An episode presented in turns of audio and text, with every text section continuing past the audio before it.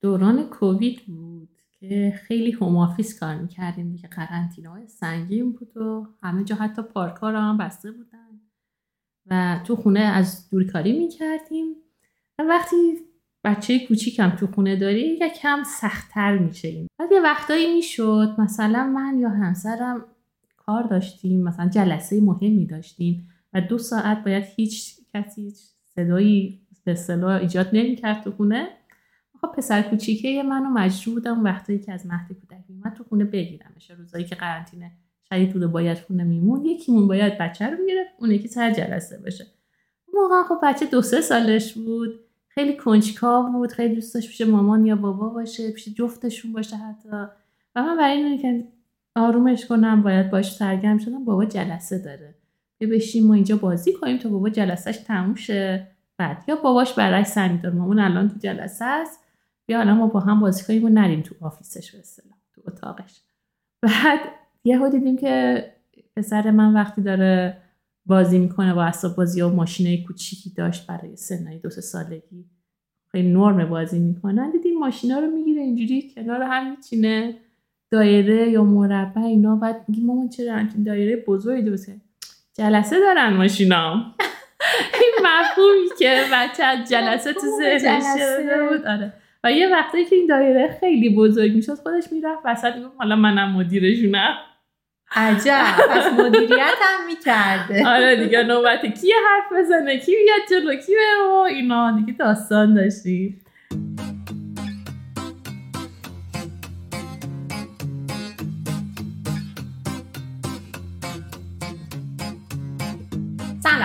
امیدوارم حالتون خوب باشه. من سالار هستم و این ششمین قسمت هرسگسته و اولین قسمتی که ما مهمون داریم. اونم یک مهمون ویژه. خانم دکتر تلیه رو داریم اینجا که دکتراشو از دانشگاه برشا گرفته و فوق دکتراشو از دانشگاه هسلت توی بلژیک توی زمینه انرژی های سبز و تجهیزپذیر کار می‌کنه و کار خیلی هیجان انگیزی که انجام میده اینه که کمک می‌کنه به صنایع مختلف که کمتر وابسته باشن به سوختهای فسیلی و در نتیجه کربن کمتری رو تولید کنن. این گوی یا این میدان خانم دکتر تلیه خودتو چجوری معرفی می‌کنی؟ سلام خدمت دوست خوبم مرزی جون و همچنین بیننده عزیز. من تلیه هستم.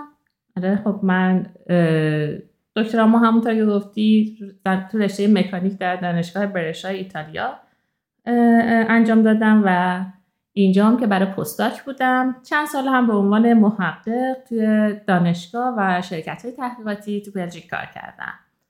و همینطور که یه لقب کلام گفتی روی انرژی های نو روی عدم وابستگی به فسیل سوختهای فسیلی fossil fuels و همچنین کاهش دیوکسید کربن توی فضا داشتن انوایرمنت بهتر و زندگی سالمتر کار کردم. از اونایی هستی که دیگه قشنگ داری دنیا رو نجات میدی یا یعنی مستقیما کارت یه جورایی وصله به اینی که این زمین رو نجات بدی از شر انواع آلودگی های کربنی که بیشتر صنایع توش دخیلن و تولید می‌کنن. درسته؟ آره اتفاقا این پروژه آخری که مخصوصا انجام دادم خیلی برام انگیزه اصلیش همین قضیه بود که می‌تونه کمک کنه به اینکه ما زندگی سالمتری داشته باشیم. و پایدار باشه ساستینبل باشه همه آره. چی. و خب این آره انگیزه خیلی خوبی بود و از اون طرف خب دانش بکگراندی که داشتم چون من تا فوق لیسانس مهندسی شیمی خونده بودم بعد وارد مکانیک شدم و سیستم های انرژی و می‌تونستم از ادغام این دوتا دانش با هم دیگه توی این کار استفاده کنم. یعنی هر دو مهارت لازم بود. و این خیلی برام چالش انگیز و زیبا بود. دوست داشتم. چه جالب. حالا گفتی که از مهندسی شیمی شروع کردم. یه ذره قصه می‌خوای برامون تعریف کنی که از اول چی شد؟ اصلا وارد این فضا شدی؟ وارد این کار شدی؟ از روز اولی که رفتی مهندسی شیمی می‌دیدی امروزی رو که توی بحث انرژی کار کنی و اصلا اینجا باشی؟ یه خورده اگه بخوام جواب کوتاه بگم بگم نه. ببین ما شرایطی که داشتیم و چیزی به اسم کنکور داشتیم و یا انتخاب رشته یا اینا. من پنج شیش تا رشته فنی مهندسی مد نظرم بود. همونا رو با اولویت بندی دانشگاه ها شروع کردم انتخاب کردن و هم اینطوری چیدم و یه جورایی کنکور باعث شد که بیام حالا تو مهندسی آها. شیمی بشینم. قصه این- خیلی از ماها البته همین هاست دقیقا درسته. خیلی هم اینطوری بود. و خب، رشته آسونی نبود و اون موقع هم مثلا نمی‌دونستم آیندهش چی میشه. اون روزی که وارد دانشگاه شدم فکر کردم من میرم خب برای صنایع پتروشیمی کار می‌کنم میشینم دستگاه طراحی می‌کنم و از این کارا. اواخر لیسانس بودم که اصلا به ذهنم زد اصلا من چرا چرا نمیام کارگاه خودم رو بزنم؟ چرا کارخونه تولیدی خودم رو بزنم؟ و این برام خیلی جالب بود و پیگیرش بود اصلا من تز ارشدم تز همون لیسانسمون تز داشتیم. و طوری برداشتم که بتونه پوشش بده با این مباحث اقتصادیش مباحث طراحیش همه رو در بر بگیره و یه تجربه بشه برای من که اگه خواستم برم سراغ اون چیزی که آرزو و مثلا دیریم منه بتونم مثلا یه پشت صحنه داشته باشم. اما خب اصلا به این راحتی ها توی شرایطی که ما بودیم جوی که شما خودتون بهتر از منم می‌دونین تو ایران اصلا نه سرمایه خیلی زیادی اولش می‌خواد و بالاتر از اون سرمایه پروسه های قانونی و ارتباطاتی می‌خواد که وصل بودن به یه جایی می‌خواست که خب اون موقع اصلا در سطح چیز من نبود و این بود که دیدم بهتر وارد کار بشم. در این حین بود که با دوستانی که مقاطع تحصیلی بالاتر رو داشتن هم صحبت کردم و خیلی هاشون گفتن حالا که تو می‌خوای بیای وارد بازار کارشی برای شرکتی جایی کار کنی خوب ارشد هم داشته باشی. خوبه که فوق به فوق لیسانس فکر کنی بهتره. و من اینطوری شد که انگیزه هم جمع شد و دیدم دوست دارم که بیشتر یاد بگیرم. این همیشه یاد گرفتن بوده تو وجود من هنوزم هست. و این بود که خب ارشدم من خوندم و همون بین لیسانس و ارشد بود که تصمیمم هم گرفتم که ایران نمی‌خوام بمونم. چه جالب. پس تو واقعا تصمیم تو خیلی البته نمی‌تونم بگم خیلی زود گرفتی چون واقعا خیلی یه سری از بچه ها بودن که توی لیسانس هم تصمیمشون رو گرفته بودن. ولی باز مثلا با خودم مقایسه کنم من خیلی دیرتر تصمیم گرفتم. یعنی گفتم وایسم کار کنم ببینم اینجا چه خبره حالا کی می‌خواد دکترا بخونه این داستان ها. ولی خب جالبه که به نظرم هر چه آدم زودتر تصمیمش رو بگیره افیشنتر هم میره جلو. آره من تو همون دی... دی... اه، گیرودارهای این بودم که اینجا تو ایران نمی‌تونم کاری کنم. مخصوصا. که اگه خانوم باشی خب شرایط خیلی بسته تر میشه. برای آدم اونجا. همون گیرودارها بود که با رفتن به خارج از ایران هم ذهنم مشغول شد. تجربه دوستان رو سعی کردم برم بپرسم دوستانی که اقدام کرده بودم برای فوق لیسانس. خارج از ایران برم و با خانواده مشورت کردم و به, به اینجا جاشه که بگم پدرم خیلی حامی بود خیلی حمایت نشون داد. خودم هم شاید اونقدر انتظارش نداشتم که حتی دوست داشت من برای فوق لیسانس هم بیام این طرف و به اصطلاح جای بهتری برم. درسم راستش رو بخواین دانشگاه علم و صنعت که من درس میخوندم باز حس می‌کردم یه چیزی باید بالاتر از این وجود داشته باشه. این اقنا نمی‌کرد اون خواسته های من و اون چیزایی که من دوست داشتم یاد بگیرم اونجا س- رو س- سویه و رویه طور دیگه ای بود. خلاصه این بود که ما آخرای لیسانس این تصمیم رو گرفتیم و یکی از دوستان که رفته بودن سوئد من باشون صحبت کردم و اومده بودن ایران ملاقاتی داشتیم با دوستان دور هم و اونم پیشنهادش این بود که ارشد رو بهتر ایران بخونیم از تجربه خودش داشت. یه هم محاسنش رو گفت بر- برامون هم معایه باشه. خب از محاسنش بود که اینجا فوق لیسانس بخونی دکترا رو راحتتر پذیرش می‌گیری. و اون موقع بود که من با این مباحث آشنا شدم و افتادم دنبالش. نمی‌دونستم حالا من می‌خوام برم خارج کجا چیکار باید کنم؟ رزومم چه شکلی باشه؟ چه ج... واسه اپلای چه چیزایی لازمه؟ کجا رو باید سرچ کنم؟ دسترسی به اینترنت هم موقع خیلی محدود بود هنوزم توی ایران محدوده.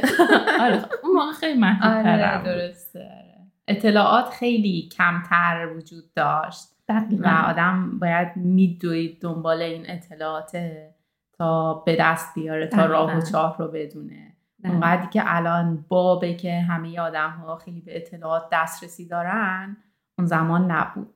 واقعاً. آره دقیقا. و خب اون موقع مثلا اطراف من کسی نبود که از فامیل دوست آشنا رفته باشه این کار رو کرده باشه. و که من بتونم ازش بپرسم و این راهنمایی رو بگیرم و خب این کار پیچیده تر می‌کرد اما خب من در راستای خوندن ارشد شروع کردم به یافتن راه حلای اپلای و پذیرش دکترا گرفتن در خارج از ایران. و اون موقع هم خارج از ایران واسه واسه اون همه کشورها خارج بود. خیلی تفاوت کشورها رو حداقل من نمی‌دونستم. یه چیز کلی می‌دونستم اما تو دیتیل نه. و در راستای خوندن فارلیسانس بود که من رفتم پیگیر این شدم که ببینم چه چیزایی لازمه و خب کار خوبی که کرده بودیم رو زبان از قبل هم خودم هم خانوادم حمایت داشتم و من زبان انگلیسی رو خونده بودم و خب یه آزمون تافل لازم داشت یا یا آیلتس. خودم آماده کردم این مدارک آماده کردم رزومم رو درست کردم. در همین کش و قوس نوشتن پایان نامه ارشد و از اون ور گشتن position ها تو دانشگاه های مختلف بود من خودم به این رسیدم که دوست دارم بیام اروپا. واسه همون نزدیک بودن فاصله ها و اینکه میشه راحت دسترسی داشت خیلی هم مهمه. مخصوصا آدم وقتی که به عنوان مثلا خواهر برادرت کسی جایی نیستن و تا اولین نفر می‌خوای از ایران خارج بشی همیشه یه دغدغه‌ای داری دیگه که این اتصال به خانواده رو اونقدری هم ازش دور نشی این اتصال رو نگه داری.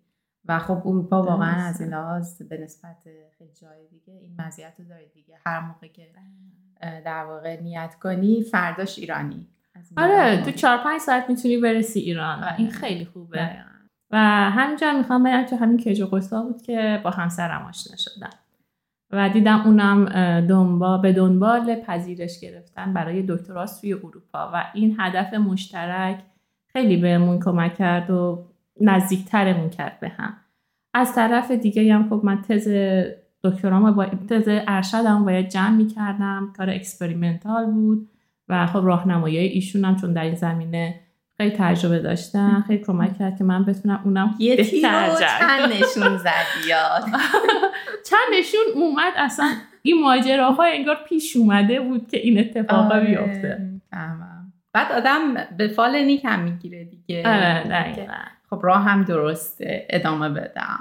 آره خب برای من خیلی اینم مهم بود که هدفم وابسته به یک انسان نباشه به یک شخص نباشه. هر چقدر این شخص باید عزیز و نزدیک باشه. من اهداف خودم هم داشتم و دیدم این تقایری با اهداف من نداره. چه ما هم با هم رابطه شکل بگیره چه نگیره من اون هدفمو می‌تونم بهش برسم. خیلی و این خیلی بود برای من می‌دونی مثلا این دیدگاه ها یه ذره یه ذره این دیدگاه ها همون چیزاییه که امروز از تو یه زن موفق مستقل ساخته که رو پای خودت وای میسی و علاوه بر این صنعت روی تو حساب می‌کنه در خیلی موارد و به نظرم اینا مهمه highlight کردنش مهمه. اینی که بدونیم ممکنه که اون لحظه ای که تو توی process بودی و یه تصمیم بعد می‌گرفتی اینقدر واضح اثرش رو توی امروزت نمی‌دیدی ولی امروز تو نتیجه تمام همون تصمیماتیه که اینجا و اونجا گرفتی دیگه که در نهایت در نهایت اینه که هم امروز برای خودت آدم بهتری هستی لذت بیشتری از زندگیت می‌بری هم برای خانواده و همسرت هم برای جامعه هم برای ماهایی که شنونده هستیم. الان داستانت رو میشنویم. و خب به نظرم خیلی هم الهام بخشه این داستان. مرسی لاس داری مرزی جون. قطعا برای شما هم همینطور بوده. من همیشه تو رو که می‌بینم بیشتر جسارت می‌گیرم و بیشتر امید و انرژی می‌گیرم که آدم مفیدتری باشم. چون به نظر من خودتو خیلی تلاش کردی و همیشه الگوی خوبی بودی. حالا من اینجا یه پرانتز باز کنم. بگم که من تلیه جون داستان آشنایی و دوستیمون برمیگرده به 20 سال پیش و در واقع اولین بار ما توی دانشگاه علم و صنعت دیدیم هم دیگر رو و دیگه بعد از اون هم واقعا. و بعد ما هر دو هیچ تهرانی نبودیم و توی خوابگاه زندگی کردیم و اصلا اون تجربه زیست توی خوابگاه توی اون سن سالی که هنوز شخصیتت شکل نگرفته و اتفاقا خیلی از اون شخصیته به نظرم که با وجود دوستات و تجربه های مشترکی که توی اون فضای مشترک داری شکل می‌گیره.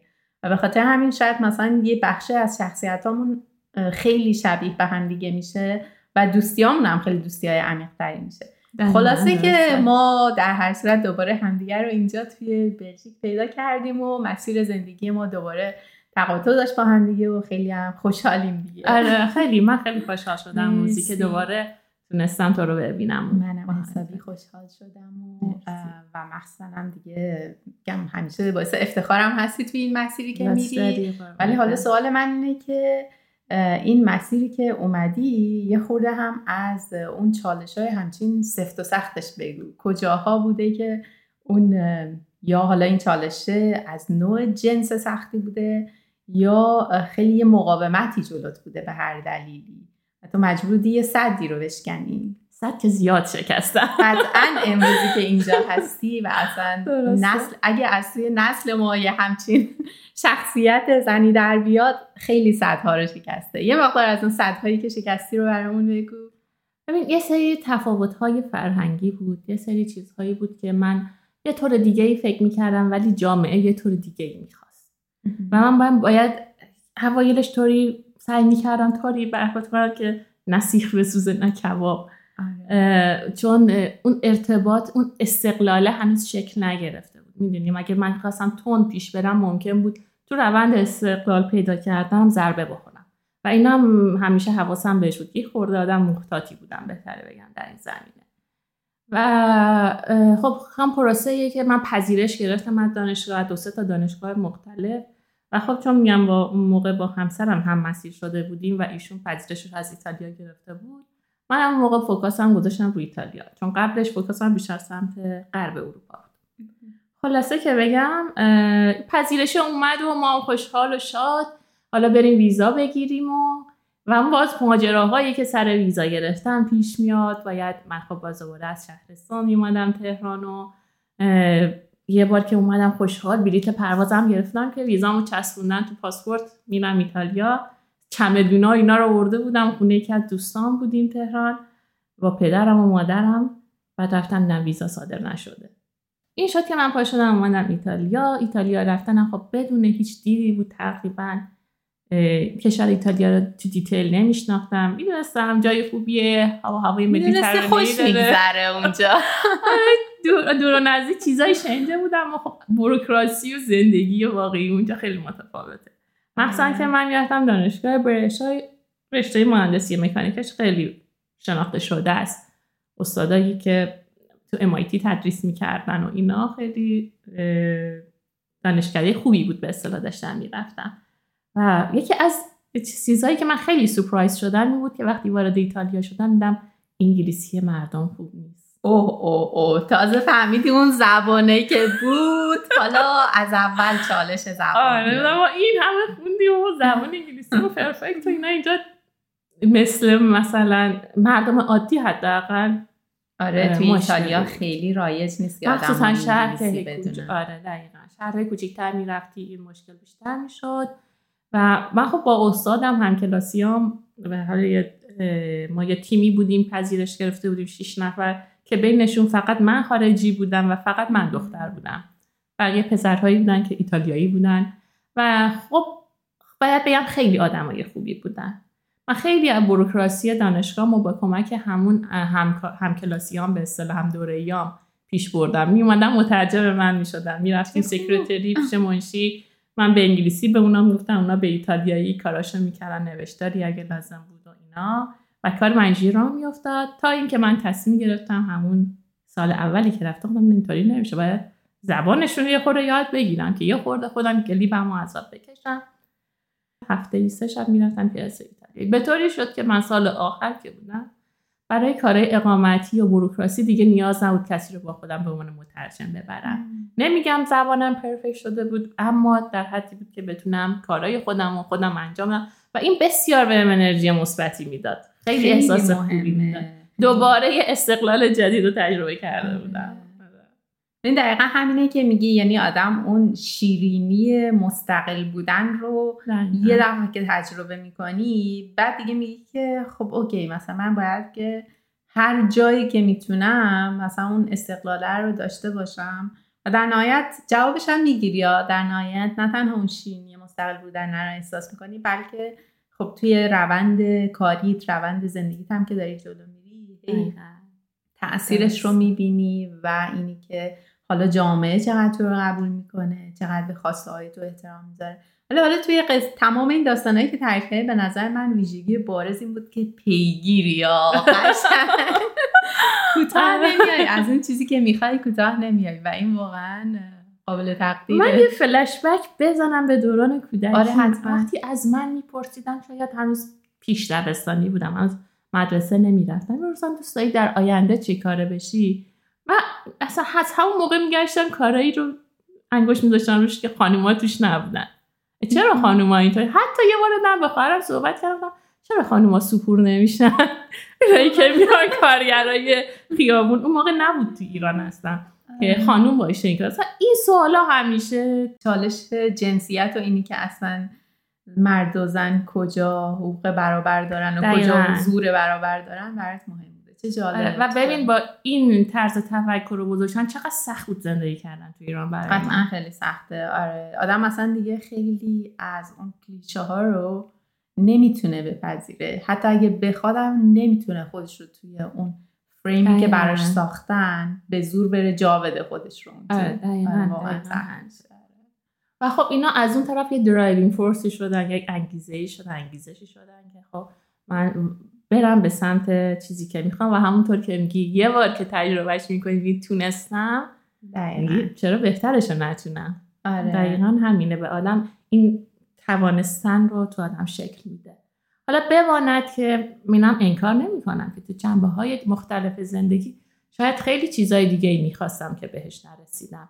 اما خب مهم اینه که تلاشمو کردم و اواسط دکترا بود که ازدواجم کردم با همسرم که آشنا شدیم تصمیم به ازدواج گرفتیم برگشتیم ایران و اینا و خیلی به هم کمک می‌کردیم. خیلی حتی ایشون بیشتر به من اون موقع چون تجربهش بیشتر بود در این زمینه.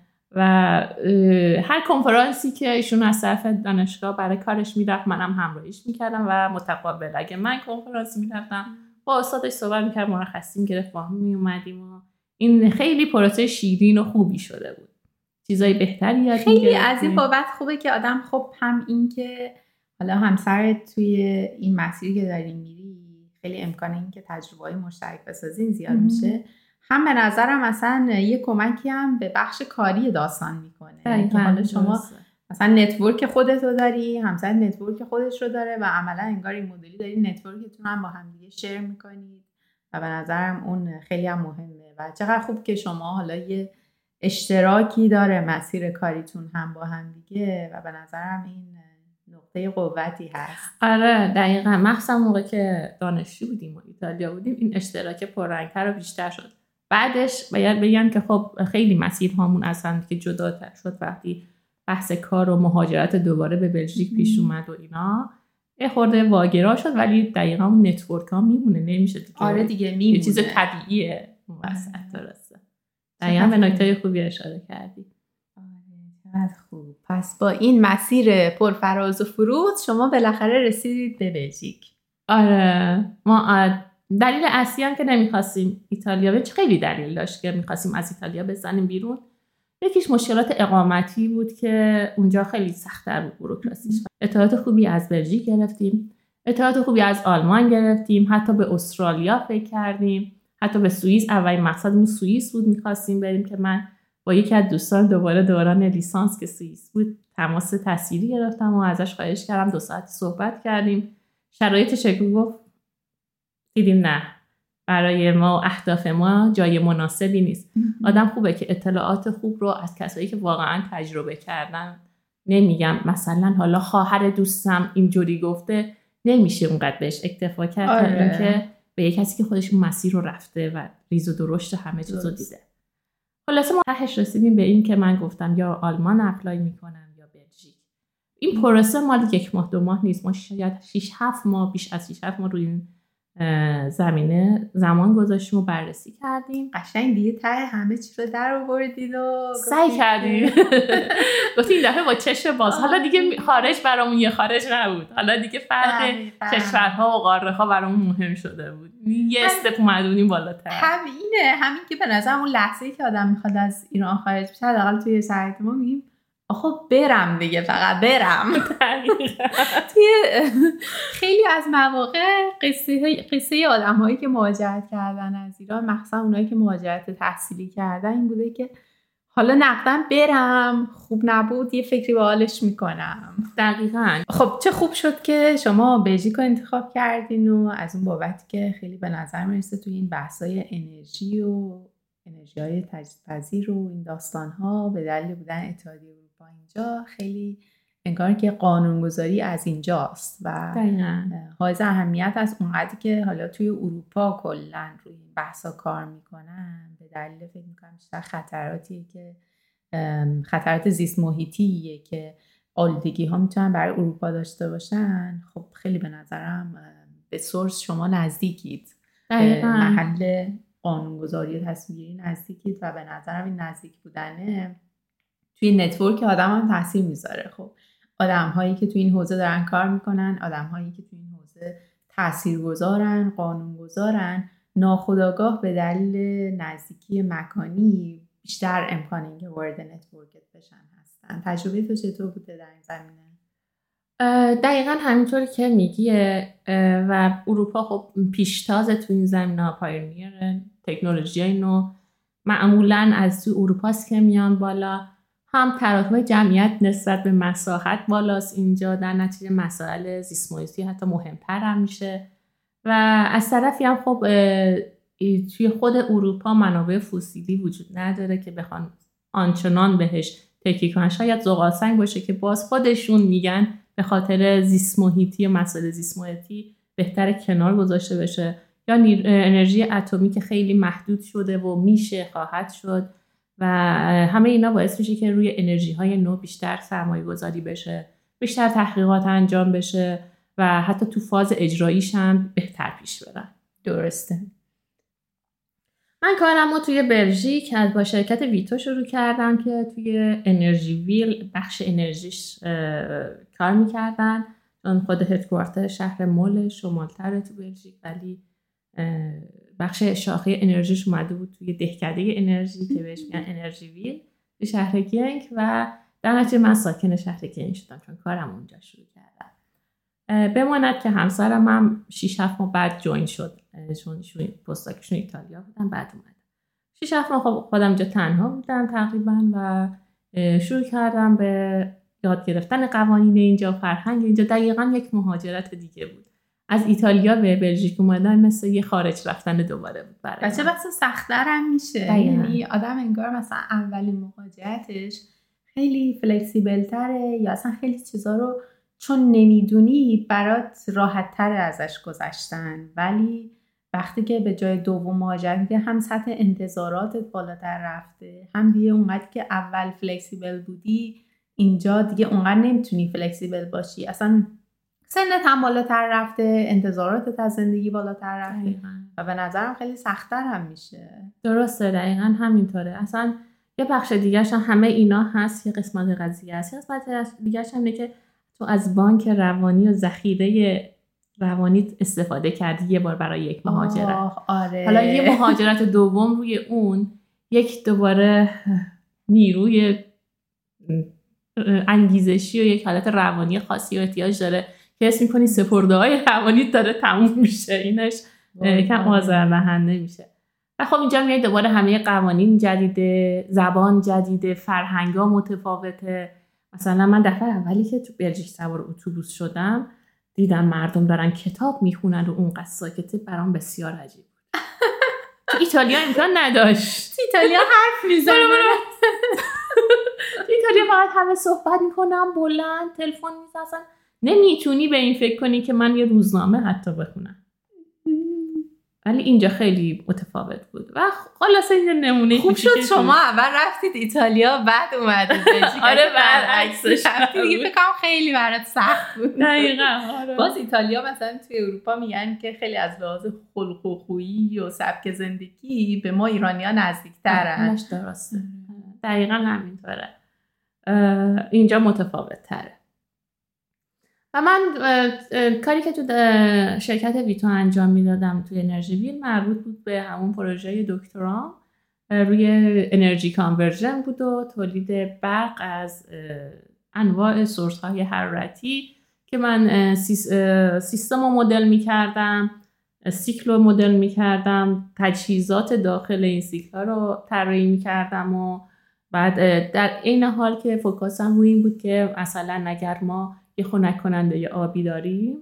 چه چی کار کنیم که مصرف آب بیاد پایین تر یا یا می‌تونیم جایگزین دیگه از تماسش بیاریم؟ و اینا همه کارهایی بود که من انجام می‌دادم و برای اولین بار بود که من شروع کردم کد زدن. از سافر و طراحی دستی و اینا اومدم رو کد زدن و خودش اولش روش سخت بود اما خیلی خوب خیلی جالبا این اصلا حکایت همونیه که میگن که سافر داره میاد که همه چیزو بخوره یا تکنولوژی.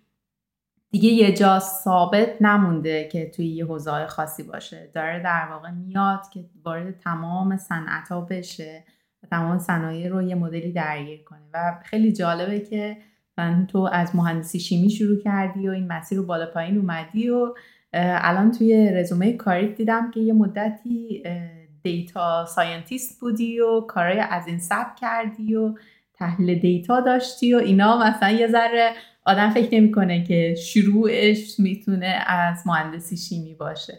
ولی واقعا نشان دهنده همینه که داره میاد رو این تکنولوژی وارد همه صنایع میشه و همه رو درگیر می‌کنه و البته که باید اینطوری باشه چون که اصلا یه سطح متفاوتی می‌بره تمام صنایع.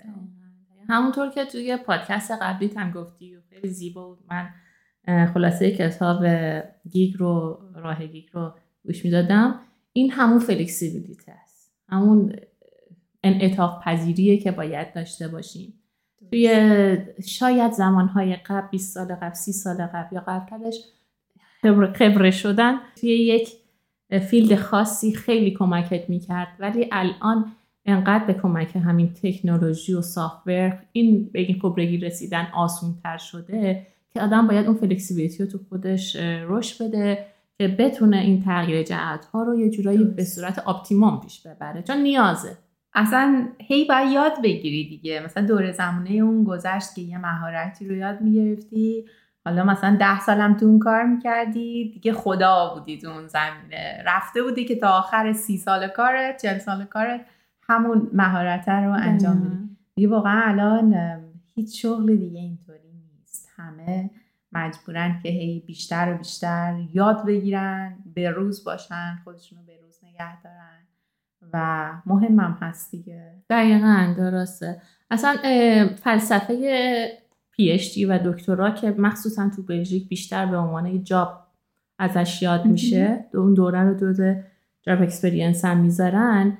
همینه که در کنار این که شما یه مسئله صنعتی رو داری حل می‌کنی یه مشکل رو از صنعت داری حل می‌کنی و جوابی براش پیدا می‌کنی در کنارش یاد می‌گیری که چطور یاد بگیرن چطور وارد یک فیلد جدید بشن و این خیلی ارزشمنده. اصلا الان مثلا داشتم یه متنی میخوندم در مورد همین بود که الان دیگه با این سرعت تغییرات در واقع دانشگاه رفتن و مدرک تحصیلی عموده داشتن و خیلی پایه ها رو یاد گرفتن دیگه چه معنایی داره؟ اینا که هی تون قرار عوض شن ولی واقعیتش همینه. واقعیتش اینه که مسیر دانشگاهی حالا از لیسانس شروع میشه و هرچی شما میری جلوتر این رو میخش و محکمتر میکوبونه. که هدف اینه که بهت یاد بده که چجوری دیسیپلین داشته باشی چجوری دنبال سورس معتبر علم بگردی چجوری این پازلا رو کنار همدیگه قرار بدی چجوری نتیجه گیری کنی چجوری یه مهارت جدیدی الان می‌خوای به جو ابزار مهارت اضافه کنی؟ چجوری جا براش خالی کنی؟ چجوری مچش کنی با بقیه سیستمی که داری؟ یه علم جدیدی رو می‌خوای یاد بگیری اینو کجای داستان جا بدی؟ خب؟ و اینا مهارتاییه که من فکر می‌کنم که حالت کلی برای میانگین جامعه جایی غیر از دانشگاه بشه اینا رو و برای همین همچنان به نظرم مهمه که آدم ها حضور فعالی توی دانشگاه داشته باشن. کاملا درست میگی دقیقا همینطوره. مسیرش اینه. واقعا مسیر یاد گرفتن از اینجا میگذره. البته من انکار نمی کنم کسایی بودن که با تجربه اومدن والا ولی خب به تو اونا بیشتر یه جنبه خاص کارا می‌تونن پوشش بدن و هم اینه هم این که به نظرم مثلا وقتی آدم راجع به مثلا یه سیستم اینجوری صحبت می‌کنه مهم اینه که به میانگین فکر کنی. نه مثلا به حالا سمپلایی که ممکنه این ور طیف باشن یا اون ور طیف باشن. اون چیزی که اون روشی که برای میانگین کار می‌کنه به نظر مهمی که اون رو نگه داری حالا آره ممکنه برای یه نفر به هر دلیلی این روش کار نکنه یه روش دیگه انتخاب کنه. ولی اگه برای میانگین جامعه داره کار می‌کنه یعنی روش خوبیه. درسته کاملا باید موافقم. آره. خب پس آره. اومدی و گفتی دکترا هم کمه و برم یه پستاکم بگیرم. آره خب البته این وسط من یه مدت آرندی کار کردم بعد پستاک رو شروع کردم. اونم با توجه به شرایطی که پیش اومد و پروژه‌ای کار می‌کردم بود. چون کار اول من کار پروژه‌ای بود کار پرمننت دائم نبود. بعدش که اون پروژه هم داشت تموم می‌شد به این فکر افتاده بودم که خب حالا بعدش چی کار کنم؟ که این ماجرای postdoc دانشگاه هاسلت پیش اومد و خیلی برام جالب بود. چون دقیقا نیازمندی های اینجا این کار چیزای مهارت های پیشینه من بود. از مهندسی شیمی گرفته تا انرژی تا بهینه سازی تا sustainability این قشنگ از اونایی بوده که وقتی position رو دیدی گفتی این خود منم. دقیقا من اینو می‌خوام. می‌دونی می‌خوام. می‌خواستم همه اونا رو دوباره استفاده کنم دوباره update شون کنم دوباره match شون کنم. و من اینو می‌خوام. به کسی دیگه این ندینش بدینش آره واقعا همینجوریه. بعد مثلا حالا پستاک هم مثلا کلا همینه دیگه. عملا اون پروژه صنعتیه. که حالا اوکی یه بخش ریسرچی هم داره که آکادمیک توریه که اونم بیشتر حالا در حدیه که مقاله و این داستان ها از توش در بیاده خب؟ و یه پایی هم در واقع دانشگاه توی سیستم داشته شد عملا تو داری کار می‌کنی توی پستاک هم. خب یه نکته که این وسط باید دقت کنیم اینه که چند بار من با همسرم در مورد صحبت کردیم تو خونه که اصلا فلسفه پیشتی توی اروپا اینه که پیشتی آرندی کارخونه ها صنایع درسته. ممکنه بعضی از صنایع بزرگ واسه خودشون گروه آرندی داشته باشن ولی خیلی هاشون هم ندارن. این وظیفه رو محول می‌کنن به دانشگاه. اینجوری هم چرخ دانشگاه میچرخه هم نیرو پرورش داده میشه برای اون نیازمندی های جامعه. خیلی همین که به نظرم مثلا توی خیلی از پروژه دکترا یا پروژه پست که اینجا اروپا که می‌بینی معمولا یه کمپانی نیست که درگیره. مثلا می‌بینی سه تا چهار تا پنج تا کمپانیه که همشون یه جوری یه اثری یه مشارکتی تو این پروژه دارن و در نهایت انگار مثلا کار مشترک اونا میشه و در نهایت اینه که همه اونا هم یه سهمی توش بازی می‌کنن و همه هم از نتیجهش بهرهمند میشن. به نظرم یه سیستم همچین برد برد خوبیه. دقیقا دقیقا. همه این برد برد وین خیلی درست و به جا بود درسته.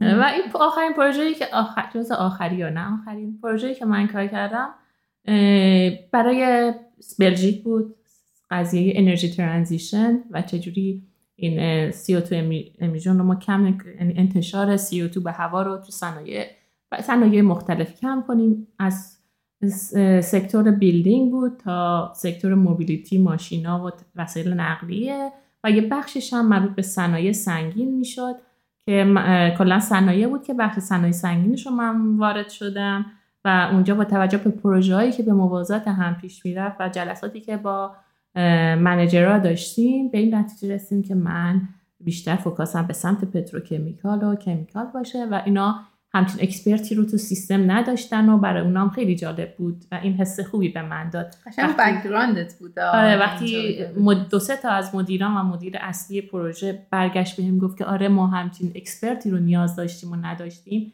خیلی حس خوبی بهم دست داد. من می‌تونم اینجا مفید واقع بشم. آره واقعا اصلا اون حسه اونجا خیلی خوبه دیگه که آدم ببینه که کارش دیده میشه مهارتش دیده میشه اثر مستقیم داری روی تصمیم نهایی که گرفته میشه. آره دقیقا این مثل انگار که مثل یه سوختی بود فیولی بود که ریختن تو این جته. گفتم برو پرواز کن.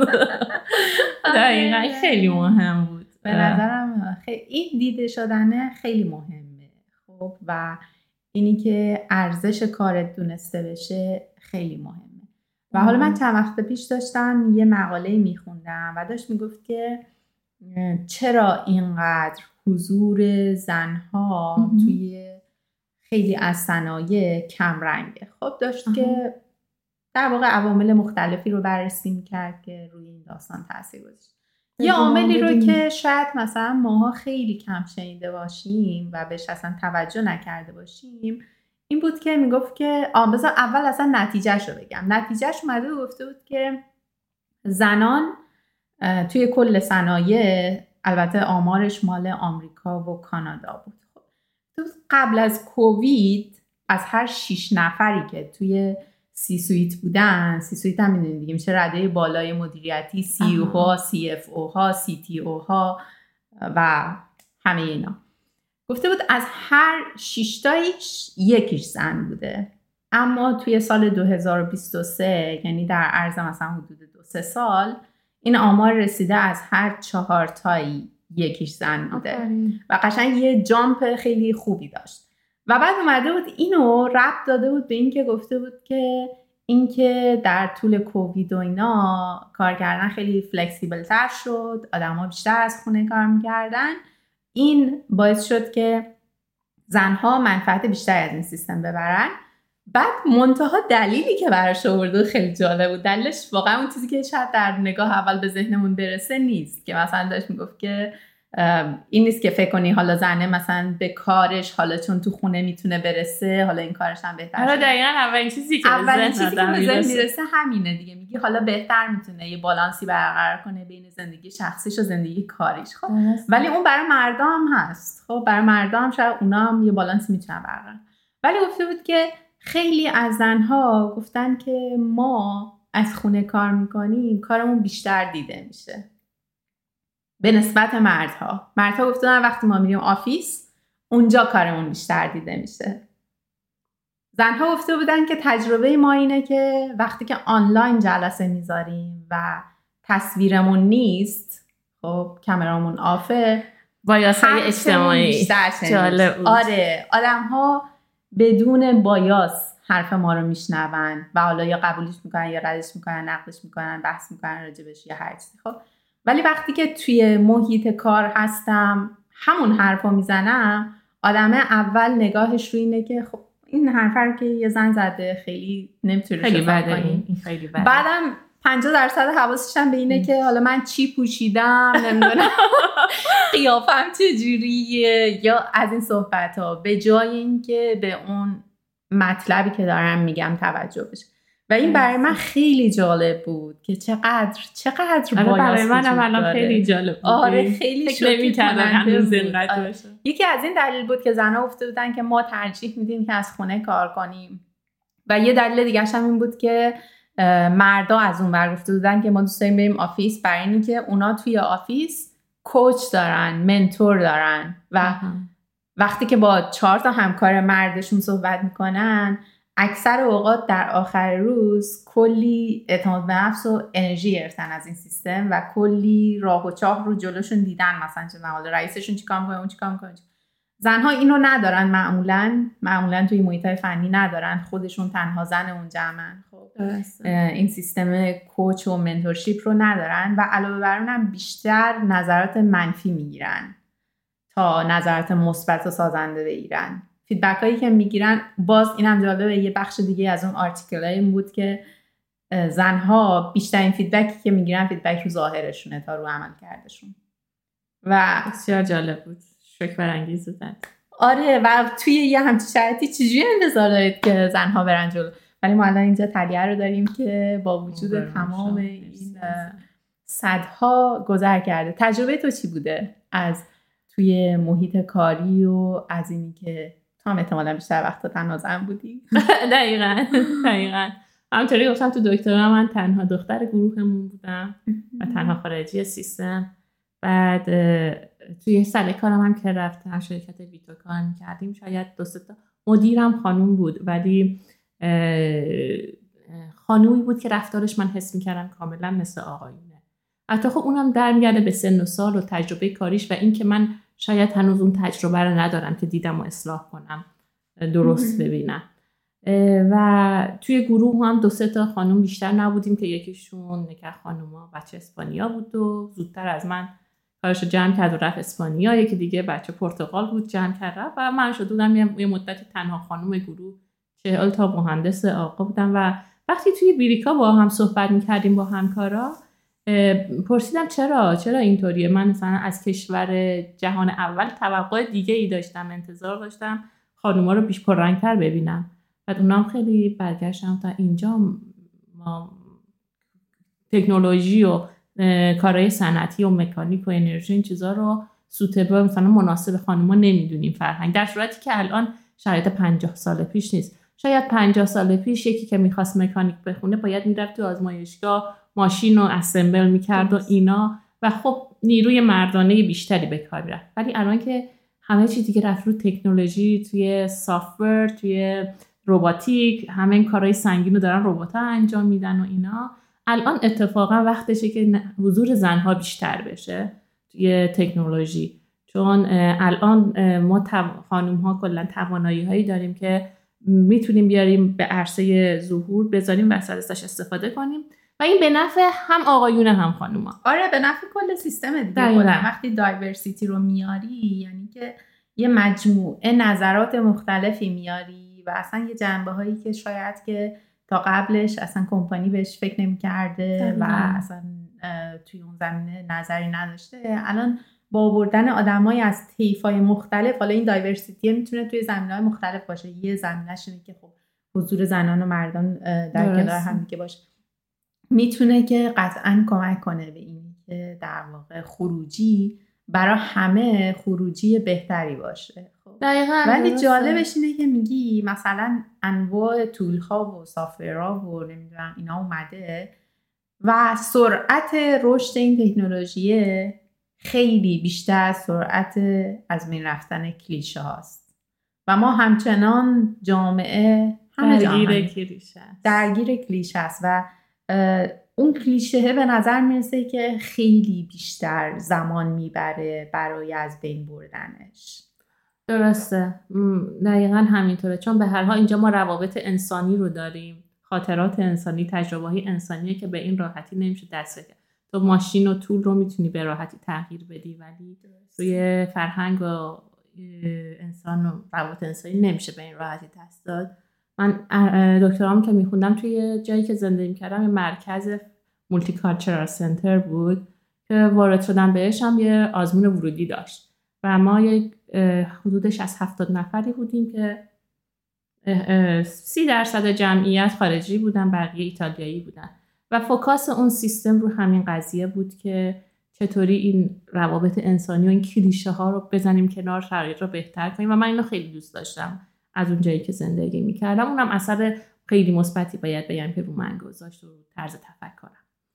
و اومدم خب اینجا هم دیدم که به قول تو این کلیشه هنوز داره با یاساش اعمال می‌کنه تو جامعه و جای تغییرش هست. و ما چون قبلا زنها نبودن توی این کارخونه ها توی این مرکز تحقیقاتی که بودن کم بودن خیلی از شرایط و موقعیت های مثلا امکاناتی که لازم داری خیلی به حالت مردونه چیده شده.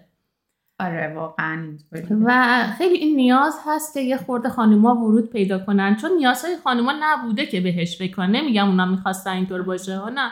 شرایط اینطوری بوده اصلا بهش فکر نکردن. یه بخش رو که اصلا فکر نکردن یه بخش زیادیش هم حالا واقعا بایاسه آره آره. مثلا یه مثالی که می‌زنن میگن که مثلا بیماری های قلبی راه حلایی که براش ارائه میشه راه حلای بر مبنای جامعه مردانه است و خیلی از اون راه حلا برای جسم و بدن یک زن نیست. در حالی که 50 درصد جامعه درصد جامعه اصلا کل 50 درصد جامعه همه چه خانومان آره می‌دونی؟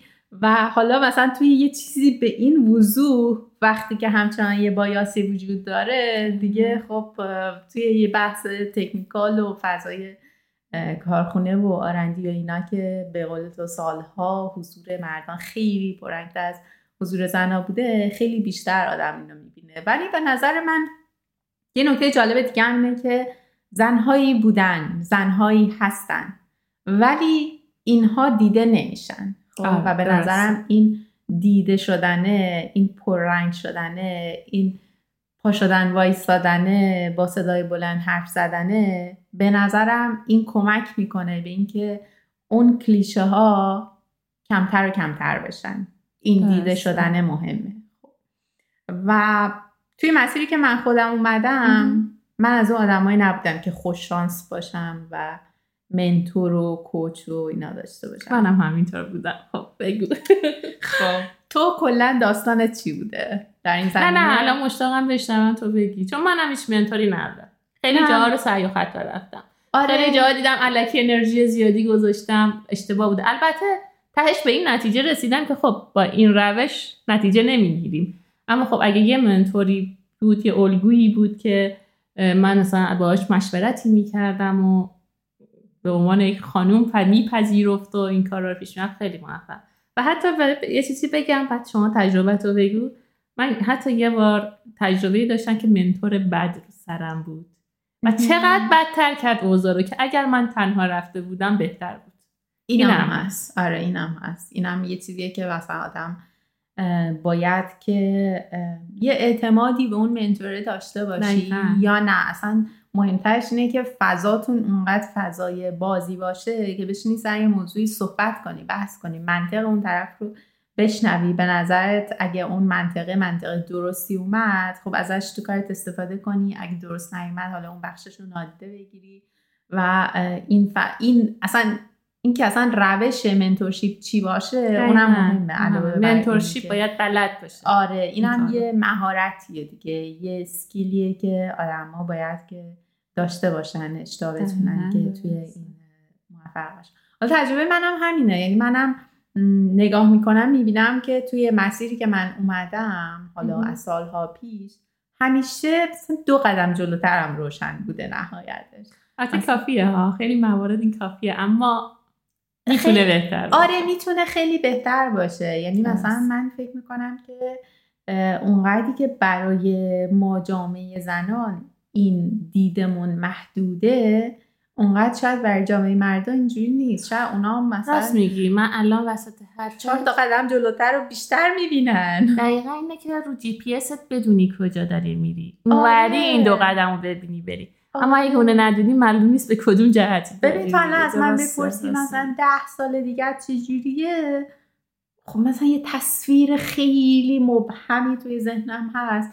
ولی اگه مثلا چهار تا مثال داشتم به چهار تا الگو داشتم روی اونا درسته. نگاه می‌کردم از بین اینا می‌تونستم بگم دیگه بگم خب اولیه رو که نه من راهش رو نمی‌خوام دومیه رو آره این به نظر باحاله مثلا هیجان انگیز سومی آه اصلا من یه ترکیبی از این دوتا می‌خوام به واقعاً. نظرم این بیشتر بادم ایده می‌داد که به چه سمتی اصلا می‌خوایم بریم چیکار می‌خوایم. بکنیم خب.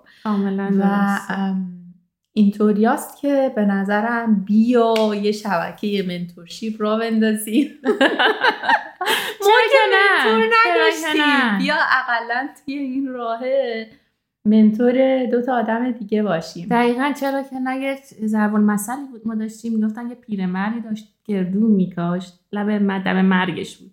ازش پرسیدن تو که زنده نمیمونی میوه اینو بخوری؟ گفت دیگران کاشتن ما خوردیم. ما می‌کردیم دیگران بخورن. حالا با اون دیگران کاشتن ما رو بخورن ما بخوریم و نداشتیم ولی خب چرا که نه؟ آره. چرا ما یه کاری نکنیم؟ ببین بله رو ازت گرفتم دیگه خیلی ظریف بود ولی صورت نامحسوسی خیلی. یه جوری که فکر کردی که خودت رضایت دقیق منش هم بله یه منتورشیپ رو ازت می‌گرفتم. آره خلاصه داستان مرسی مرسی جالب شد. آره این با اهداف قبلی بود. قشنگ نقشه کشیده بودم برات چیده بودی همه چیزو؟ آره. و قصه همینه. قصه اینه که خب کسایی که دارن این پادکست رو میشنون احیانا اگه فکر می‌کنید که جایی راهتون شبیه به راهیه که تلیه جون رفته و توی این مسیر می‌تونه بهتون کمک بکنه. خیلی اوکیه که اطلاعاتتون رو. بفرستید رزوماتون رو بفرستید و تلیه جون زحمت می‌کشه و یه نگاهی میندازه. و بر مبنای اینکه حالا چقدر وقت داری و چقدر فکر می‌کنی که یه منتورشیپ موفق اه، ازت زمان می‌بره چون در نهایت مهم نیست که تو به یه نفر کمک می‌کنی به دو نفر به سه نفر هم اینجا اون کیفیت هست که مهمه بیشتر از اینی که کمیت مهم باشه حالا در راستای این داستان یه سوال دیگه که می‌خواستم. مثلا ازت بپرسم اینه که تو خودت تو این مسیری که اومدی به نظرت soft skill ا چقدر مهم بودن اونا چقدر اهمیت داشتن توی موقعیتی که تو توی جاهای مختلف پیدا می‌کنی و اینی که کلا چقدر از این مسیر موفقیت رو برای آدم ها soft skill ها می‌سازن soft skill ها خیلی نقش مهمی دارن. شاید من میگم دوره لیسانس بودم اهمیتش اونقدری نمی‌دونستم که الان می‌دونم. و خب یه دلیلش هم اینه که ما یه سنی رو داریم که گیراییمون برای یاد گرفتن basic و مطالب جدید basic بهتره. بعد از اون از لحاظ سنی هم وارد و شرایط حال زندگی وارد مرحله میشیم که دنبال توسعه کارمون هستیم. و توی این توسعه کار این soft اسکیل ها خیلی خودشون رو نشون میدن. خیلی مهمه که روشون سرمایه گذاری کنیم. من خودم حتی امکان سعی کردم چه تو دانشگاه یا دانشگاه حاصل که بودم دورایی که میذاشتن و استفاده کنم و خودم حتی شخصی خارج از دانشگاه پیگیرش بودم و روی این زمینه بگم وقت گذاشتم انرژی گذاشتم هزینه کردم و می‌بینم چون مفید داره واقع میشه. یه چهار تا راه همچین عملی بهمون بگو چی کار کنیم که یه ذره level up کنیم بیم بالا توی زمینه ها و مثلا یکی یه مثالی که می‌تونم بزنم مثلا شما این skill communication negotiation این طرز نگاه به قضیه که win-win باشه اینا خیلی تا حالا من گفتم خیلی چیزای مهمی و خیلی می‌تونن روی عملکردت روی بازه کارت اثر بزن و این network ایجاد کردن این که ارتباط داشتن با یه network خوب از تجربهاشون استفاده کنی share idea کنی ایدهاتون رو با هم تب... مثلا تبادل کنی و هر دو سود ببرین. از این اینا خیلی کمک کننده است. حالا بریم تو سطح آکادمیک بحثای نوشتن پروپوزال و submit ش پیش میاد. اونجا این communication و این ارتباط برقرار کردن و حل کردن bug هایی که بین research group های مختلف گروه های تحقیقاتی مختلف وجود داره خیلی مهم میشه که این soft skill ا می‌تونن نقش مهمی بازی کنن. از اون حالت رقابتی سیستم رو در آقا سر کن. من نیومدم. حالا صرفا به تو غلبه کنم. نه ما اومدیم با هم دیگه یه مسئله رو حل کنیم. اینجاست که این soft skill ا خیلی خودشون نشون میدن و خیلی می‌تونن روی موفقیت آمیز بودن پروسه و همچنین به دست آوردن result موثر باشن. من خودم شیش ماه آخری که کار می‌کردم بیشتر از همین soft skill ام استفاده می‌کردم و بیشتر کارم حالت research manager ی بود که data manager ی بود که بین گروه ها و partner های مختلف پروژه‌ای که حالا تو سطح اروپاست یه بخشش دست آلمانه یه بخشش دست هلنده یه بخشش دست بلژیکه و چجوری اینا رو align کنیم هماهنگ کنیم و این جایی که این اطلاعات داره اون یکی نداره چجوری این پوله رو ردیف کنیم مسیر رو ردیف کنیم که این ارتباط ها شکل بگیره و به هدف اصلی پروژه برسیم. آره واقعا رسمی یعنی حتی توی این سطحی که مثال زدی که خب حالا چند تا در واقع پارتنر مختلف هستن حالا در نهایت قرار همه به سمت یه هدفی برن به نظرم توی یه همچین سناریویی این سکیلای این مدلی خیلی بیشتر هم خودشون نشون میده و تاثیرگذار هم هست. اما تو هیچ وقت توی این مسیری که بالا پایین رفتی و جاهای مختلف بودی چه توی کار بودی چه توی دانشگاه بودی با تیمای مختلفی کار کردی؟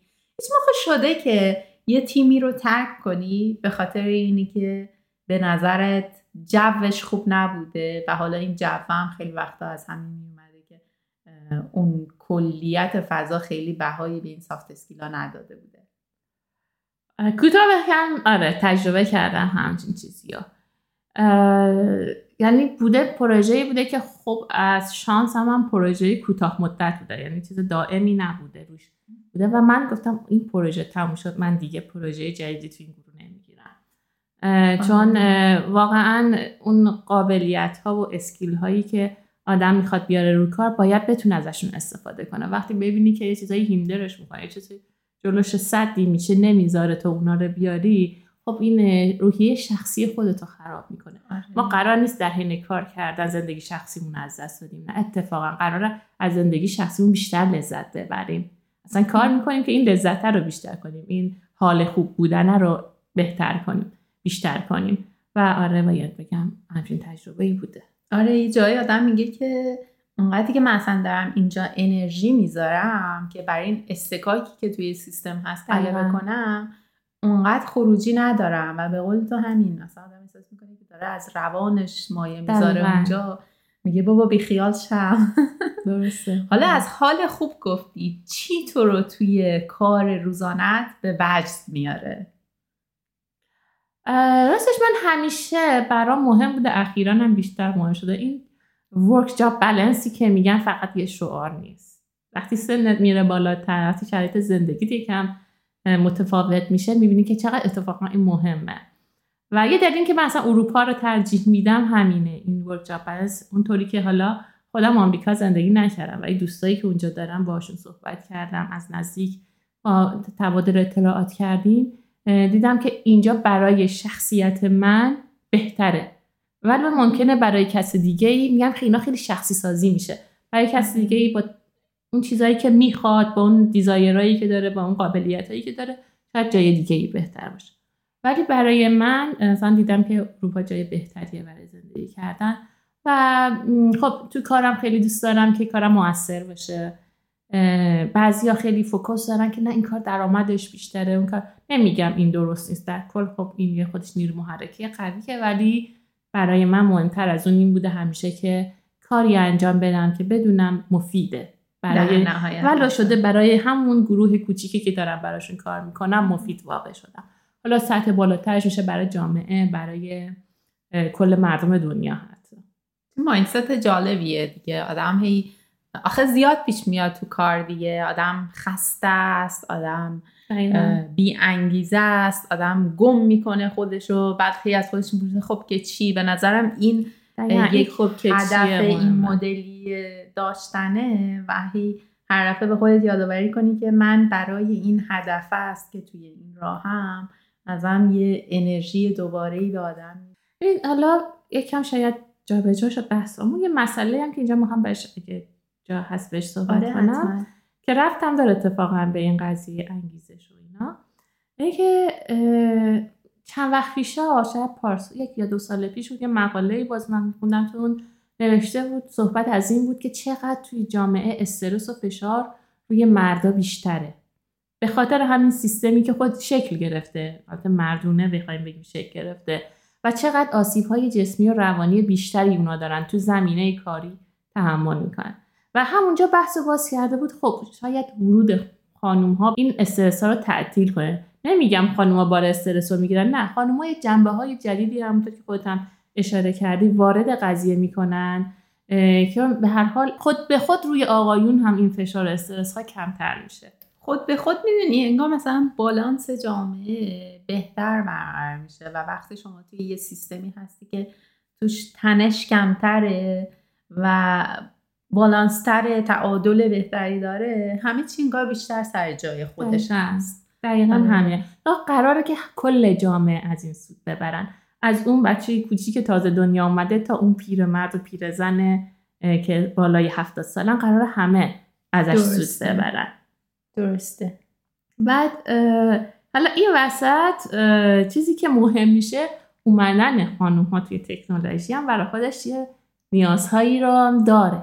اینم باید در نظر بگیری. من برای خانم هایی که می‌خوان وارد هیته بشن اول ازشون می‌خوام که خودتون ببینید از زندگی چی می‌خواین سوای اسکاتون واقعا از توی زندگیتون چی می‌خواین چی شما رو خوشحال می‌کنه به کجا دوست داریم برسیم و این یه عده از خانمها هستن مثلا میگن من دوست دارم در حین اینکه کارم می‌کنم مثلا پارتنری برای خودم داشته باشم یا ازدواج کنم و فکر می‌کنم شاید این یک صدی بشه برای پیشرفت من.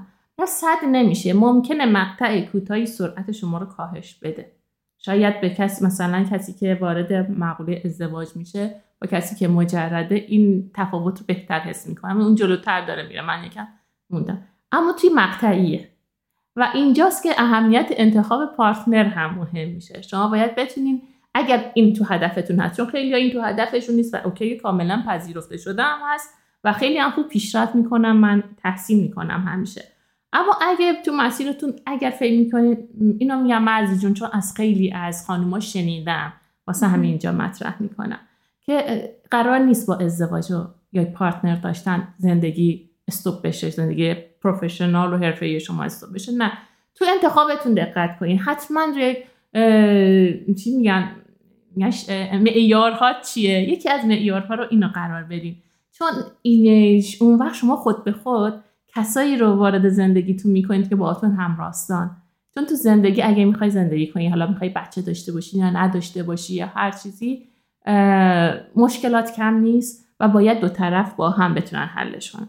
اما اگه با یه کسی باشی که دیگه نه اینا همش کار توی تو خودت باید انجام بدی نه اینطوری. من از مدیرهای موفق توی اروپا که شگاهن دو تا سه تا هم بچه داشتن صحبت کردن و شنیدن همشون روی این نکته تاکید داشتن. گفت من بچم و روزی که جلسم دیر وقت یا صبح زوده میسپرم به شوهرم و اینو هماهنگ می‌کنیم یا به پارتنرم میسپرم. و این اعتماد این همسو بودن خیلی مهم. این مال اون دسته از از اینجا بود که این قسمت قضیه سوالشون هست و تو تفکرهای سنتی ایران هم ما اینو بیشتر می‌بینیم. پر رنگ تره این قضیه. و به دست آوردن یه چیزی قرار نیست یه چیزی از دست بدیم. ما هر دوش می‌تونیم داشته باشیم اگه درست انتخاب کنیم و درست فکر کنیم. حالا جالبه نکته خوبی اشاره کلا که حالا من فکر می‌کنم توی فرهنگ ما کلیشه حول زنان زیاده. خب. چه زنانی که کار می‌کنن چه زنانی که کار نمی‌کنن.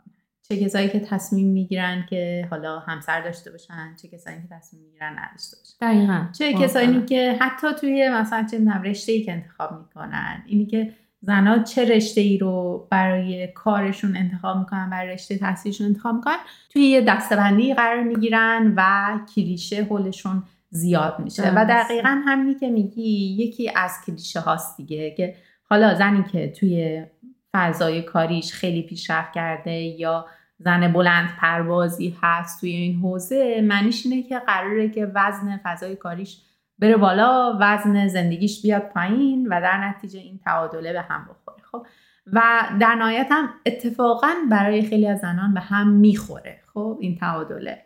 اما این تعادل به هم خوردن خیلی وقتا اون کلیشه هاست که تعادلش رو به هم زده. خب تصویریه که جامعه داره ازش میده. درست یا واقعا سختی مسیریه که در پیش پای یه زن قرار گرفته تا حالا اون دریمی که داره رو می‌خواد بسازه مجبور شده این وسط قربانی هایی هم بده یا نده یا هر چیز دیگه. اما جالبه برات یه مثال بزنم. اینی که میگی که آره مثلا آدما این الگو رو توی ذهنشون دارن. من چند سال پیشا داشتم که با یکی از بچه های فامیل صحبت می‌کردم. اون موقع یه نوجوان بود و اتفاقا هم یکی از روشنترین نوجواناییه که من دیدم و خیلی فکر باز داره و خیلی باز راجع به مسائل مختلف صحبت می‌کنه که گاهی آدم فکر می‌کنه که این خورده بیشتر از سنش هم می‌فهمه. بعد یه دفعه من نشست گفت که می‌دونی من دارم به این فکر می‌کنم که دارم نگاه می‌کنم مامان خودم و مامان دوستام و مثلا ما توی مدرسه فرض کنید که یه اکیپ چلتایی بچه ها هستیم. همه هم از خانواده های سطح فلان عالی میان. ولی وقتی نگاه می‌کنم اینا همه بهترین دانشگاه ها هم درس خوندن تحصیلات خوبی هم دارن ولی 90 درصدشون الان خانه دارن. چون در یک برهه تصمیم گرفتن که خانه دار باشن تصمیم گرفتن که وقتشون رو بذارن برای بچهشون و کار نکنن. خب و من دارم فکر می‌کنم که خب ما هم که آخرش خوب خوب بشیم میشیم یکی مثل مامانامون تازه خیلی خوب بشیم. عزیزم به تا کجا فکر کرده بود؟ آره دقیقا. بعد الان چه کاریه که ما اگر قرار آخرش اون بشیم؟ مثلا در فکر می‌کنم چرا ما باید بریم مثلا دانشگاه و درس بخونیم و این حرفا می‌دونی؟ و این ماجرای اینیه که ما چه الگویی رو می‌سازیم. و این الگویی رو که می‌سازیم و جلو چش بچه همون قرار میدیم چیه؟ چه شکلیه؟ خب؟ و همیناست که داره اون کلیشه ها رو شکل میده. خب؟ و قطعا حالا آدم هیچ, کس رو نمی‌تونه تو این سیستم زیر سوال ببره دیگه. همه آدما برای زندگی شخصیشون یه تصمیم رو توی یه آره. برهی گرفتن.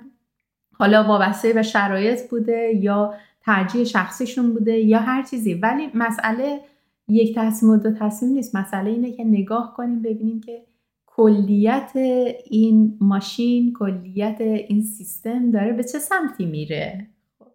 و به نظرم از این بابت مهمه که این رو پررنگ کنیم. تو خودت یکی از آدمایی بودی که خیلی خوب این تعادله رو برقرار کردی. بین کارت زندگیت هر دوشو خوب جلو بردی.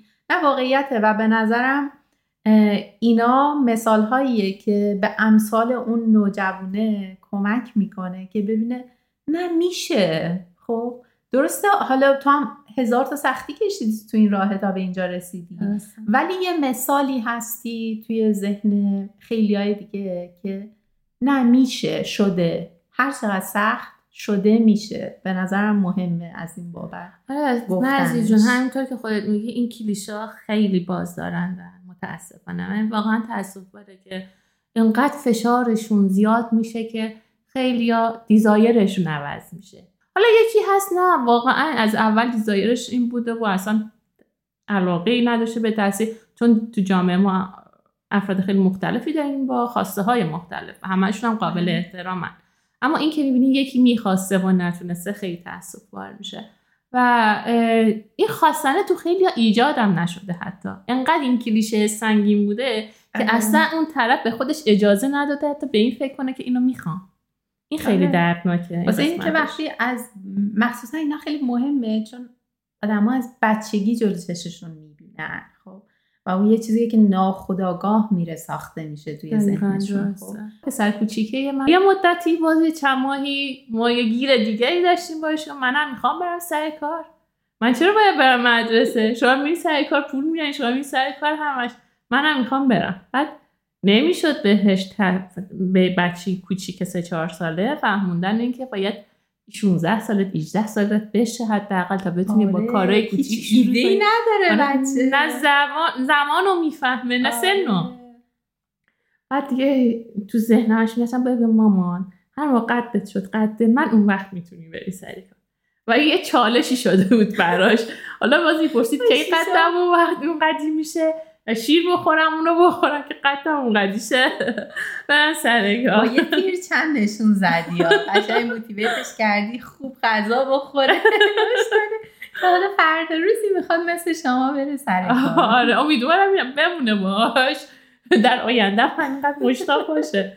ولی خیلی برام جالب بود عکس عملاش و خواسته هاش که از الان داره شکل می‌گیرن آره واقعا همینجوریه. یعنی بچه ها نگاه می‌کنن.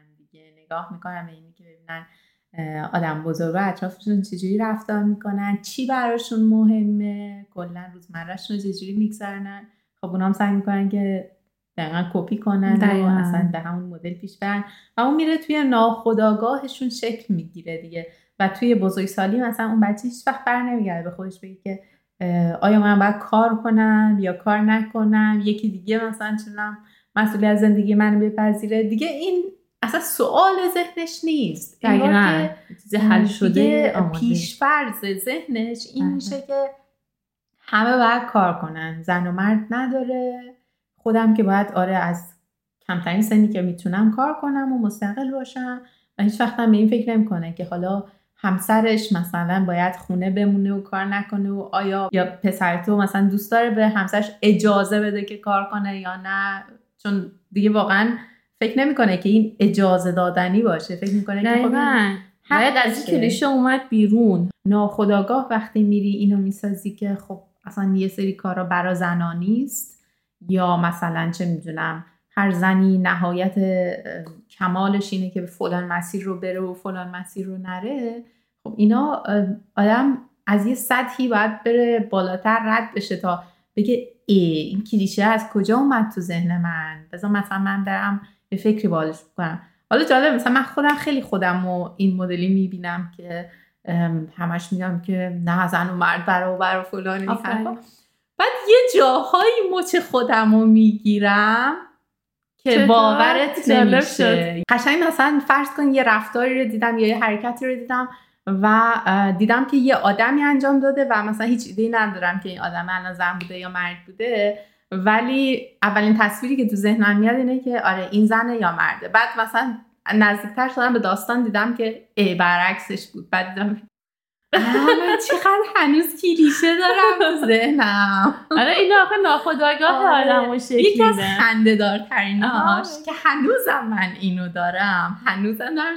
خیلی خنده داره خب اینه که من هنوز بعد استثنا هر موقع که مثلا چندم پشت چراغ قرمزی هستم یا جایی هستم و یک موتوری میاد از من سبقت می‌گیره یا من ناخداگاه اون راننده موتوری توی ذهنم یه مرده. درسته. در حالی که در حالی که خیلی خنده داره ها. مثلا و هر دفعه هم سورپرایز میشم مثلا می‌بینم که یه خانومه و مثلا میگم که مرزی این تو هنوز اینو اصلاح نکردی. تا موقع وجود این کلیشه هست. ولی هست. این از اونجایی میاد که در تمام سالهای کودکی و نوجوانی من من هر آنچه مثال موتور سوار دیدم مرد بودن. خب. و خیلی قطعا از این های بیشتری هم وجود داره که با اینی که من آگاهانه این همه سال دارم رو خودم کار می‌کنم که کلیشه ها رو کم کنم مثلا یه چیزی به این سادگی و دم دستی رو مثلا هنوز ذهن من بایاس داره بهش خب. همین خیلی کار سختیه و شاید که یکی از راحت ترین کاراش همین باشه که الگوهایی که وجود دارن اون کاره رو کردن و خلاف مسیر و خلاف کلیشه ها حرکت کردن اونا رو بلدشون کنیم اونا رو پررنگشون کنیم اونا وایسن حرف بزنن خودشون نشون بدن برای اینی که بقیه آدم های جامعه و به خصوص آدمهایی که جوانترن هنوز راهشون رو پیدا نکردن. هنوز مسیرشون قد شکل نگرفته. یه چهار تا الگو در اون دوردست ها ببینن و بتونن ازشون الهام بگیرن. دقیقا. خیلی درست گفت. خیلی مهمه. ما اون چیزی که تو ایگومون شکل می‌گیره تغییرش خیلی سخته. چون اونو ما ناخداگاهمون میگه برای بقا به اون نیاز داری. و اگه این اشتباه یه چیز اشتباهی اومده اون تو بخوای اینو عوض کنی این ذهنیت رو تغییر بدی. واقعا کار سختیه. حالا مثال موتور سواری رو خودت گفتی و مثال های خیلی زیادی هم میشه زد. و مرسی که این کار رو شروع کردی. چون می‌دونی وقتی خلاف آپشنا می‌کنی علاوه بر سختی هایی که تو محیط هست تو شرایط و امکانات چون طراحی نشده برای این کار وجود داره و تو باید تک تک اونا رو گاهن آجر به آجرش خودت بسازی سرزنش میشی. خیلی سرزنش. حداقل خودم تجربه کم نداشتم در این زمینه. چرا داری خلاف اینو میری؟ تو گاه من بارها شنیده بودم مخصوصا وقتی که ایران بودم. بهتر نبود معلم بشی؟ اصلا من دیزایرم نبود. بدم نمیاد از معلم بودن. اتفاقا دوستم دارم و برام حرفه خوب و حتی مقدسیه. اما خب من تو وجود خودم اون موقع حداقل همچین چیزی رو نمی‌دیدم. و اینکه به خاطرش سرزنش بشم خیلی سنگین بود.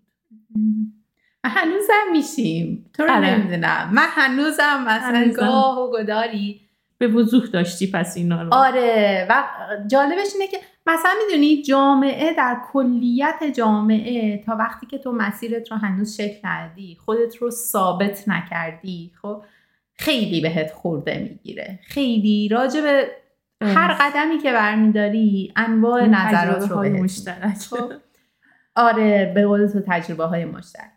ولی یه مقداری که خودتو ثابت کردی رو پای خودت وایستادی یه حجم اونا کم میشه. خب دیگه کمتر بهت این فیدبک رو میدن که آره چرا این راه رفتی چرا اون راه رفتی. چون دیگه یه اطمینانی به وجود اومده که از عهده از عهده اون کاره برمیای. تواناییشو داری توانایی خودتو ثابت کردی. انگار ولی از بین نمیره هیچ وقت. حوزه شخصیت رو ورود پیدا می‌کنن خیلی سنگینه. مثلا درست نیست چیز اشتباهیه. و اینم دوباره از همون کلیشه ها و اون فرهنگ و عرف به قول خودشون جامعه شکل گرفته و به خودشون اجازه میدن که وارد حریم خصوصیت رو بشن که اصلا کار قشنگ و درستی نیست. آره. یه ارزشی که به نظرم از اون سالهای ابتدایی کودکی باید که نهادینه بشه توی روند رشد اینه که برای خودت فکر کن. برای خودت تصمیم بگیر. مدل خودت رو در بیار. خب؟ همه راه رو ببین بشنو ولی مدل خودت رو در بیار. مثلا نگو چون که زشته چون که فلانی گفته چون که ده نفر دیگه دارن این راه رو میرن منم باید.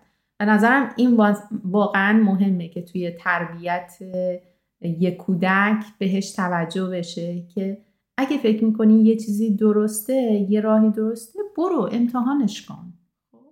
آره راهی که دیگر به لزومی نداره کپی کنی. فکر کن ولی اگه فکر کردی این چیزی درسته برو امتحانش آره و این خیلی من به عنوان کسی که خودم یه بچه کوچیک دارم تو خونه و به این دانش هم رسیدم ولی قضیه همون موتور است. می‌دونی؟ یه وقتایی یه تصمیم می‌گیرم یه صحبتی می‌کنم بعد به خودم استوب می‌کنم. نه این خودش باید تصمیم بگیره. این چیزی که خودش دوست داره. در عمل پیاده کردنش هم سخت میشه برای ما.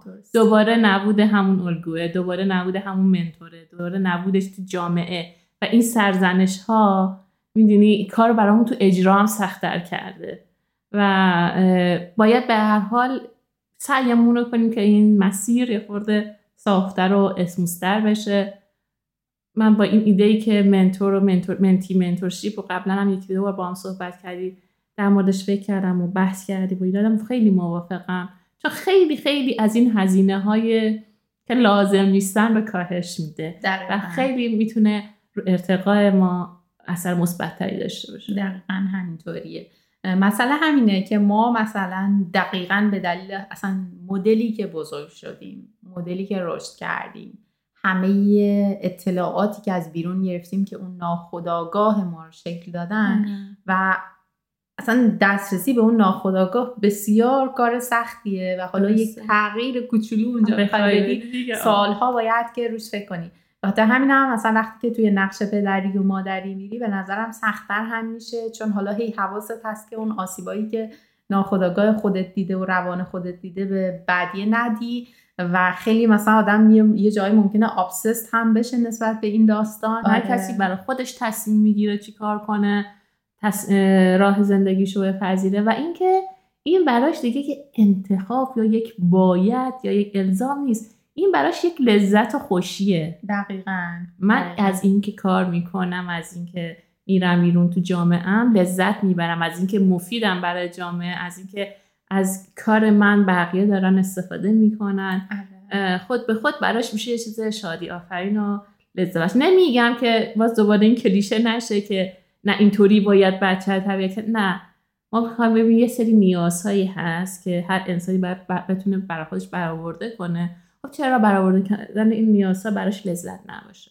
دقیقا همینجوریه. بعدم می‌دونی مثلا واقعیتش اینه که من خیلی موافق اینم نیستم که خب چرا این راه حل برای همه کار نکنه. به نظرم همه باید که مسئولیت پذیری در قبال خودشون و زندگی خودشون داشته باشن.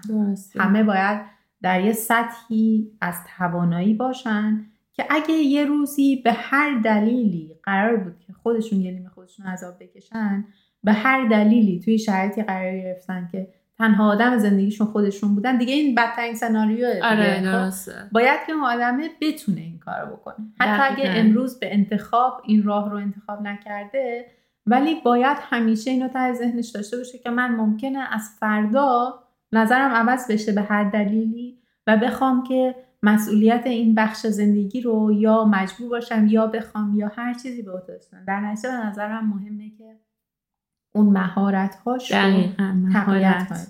اون لحظه احساس نکنه که من از بدبختیمه که باید برم این کار رو بکنم خب؟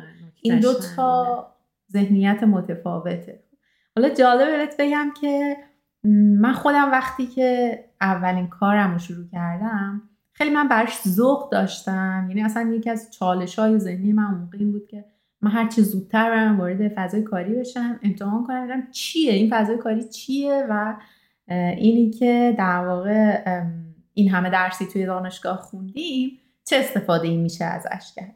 و همچنان هم مثلا چند سالی گذشته بود از کار کردن من و من همچنان ذوق داشتم با این داستان. و هنوزم ذوق دارم می‌دونی؟ هنوزم مثلا ممکنه که در طول روز برم سر کار و قشنگ ذوق دارم برای اون پروژه‌ای که قرار داشته باشم اون کاری که اون روز انجام میدم. اصلا همون مکالمه که من با همکارم دارم برای تک تکش ذوق دارم. اصلا چقدر قشنگ این. آره و ببین اصلا از یه جنبه دیگه که بهش نگاه کنی در کجا غیر از محیط کار تو تو امکان اینو داری که هشت ساعت از شبانه روز تو با آدم هایی که بسیار باهوشن و با تجربه تر انگاهن مثلا چه تو همکار چه 60 70 ساله هم ممکنه داشته باشی. که یه مسیر رو اومده که تو هر قسمتش می‌تونه برات یه درس باشه. در این حال مثلا یه همکار 22 ساله هم داری که اونم یه مدل دیگه ازش یاد می‌گیری و همه با هم دیگه دارید در واقع حل می‌دید که این سیستم بره جلو. کجا غیر از این؟ تو یه همچین پتانسیلی وجود داره که یه همچین نتورکی رو بسازی و یه همچین همکاری شد مثلا می‌تونی اینجوری به کارت نگاه کنی و ازش لذت ببری. خلاصه یادم اون سالها من داشتم خیلی تصادفی توی قطارم داشتم می‌رفتم و میومدم بعد با یه خانمی هم صحبت شدم و همینجور با اشتیاق داشتم. از یه بخش کارم می‌گفتم. بعد این خانمه برای من گفت که هنوز بچه ای منم اندازه تو بودم اینجوری بود. یکی دو سال اول آدم خیلی ذوق کارشو داره. ولی بعدش دیگه می‌فهمی تو کار هیچی نیست دیگه. و بذاریش کنار به زندگیت برسی. بعد من همش چرا آخه؟ خب چرا باید اینجوری کنی؟ می‌تونی تا آخر ادامهش بدی و من فکر کنم همچنان چسبیدم و همین ایده این که تا آخر همین فرمون ادامه اما آره این که تو داری الان این ذهنیت رو جلو چش بچت اجراش می‌کنی و در واقع داری اون سیستم ارزش ها رو توی ذهنش شکل میدی و به جای اینکه به کار به اینکه یه اجباری برای رفع نیازهاش هست نگاه کنه می‌تونه ازش لذت ببره. آره دقیقا خیلی مهمه. خوبه که تو هم قسمت پازیتیو صحبت های اون خانم گرفتی و وارد بازی کلیشه ایش نشدی.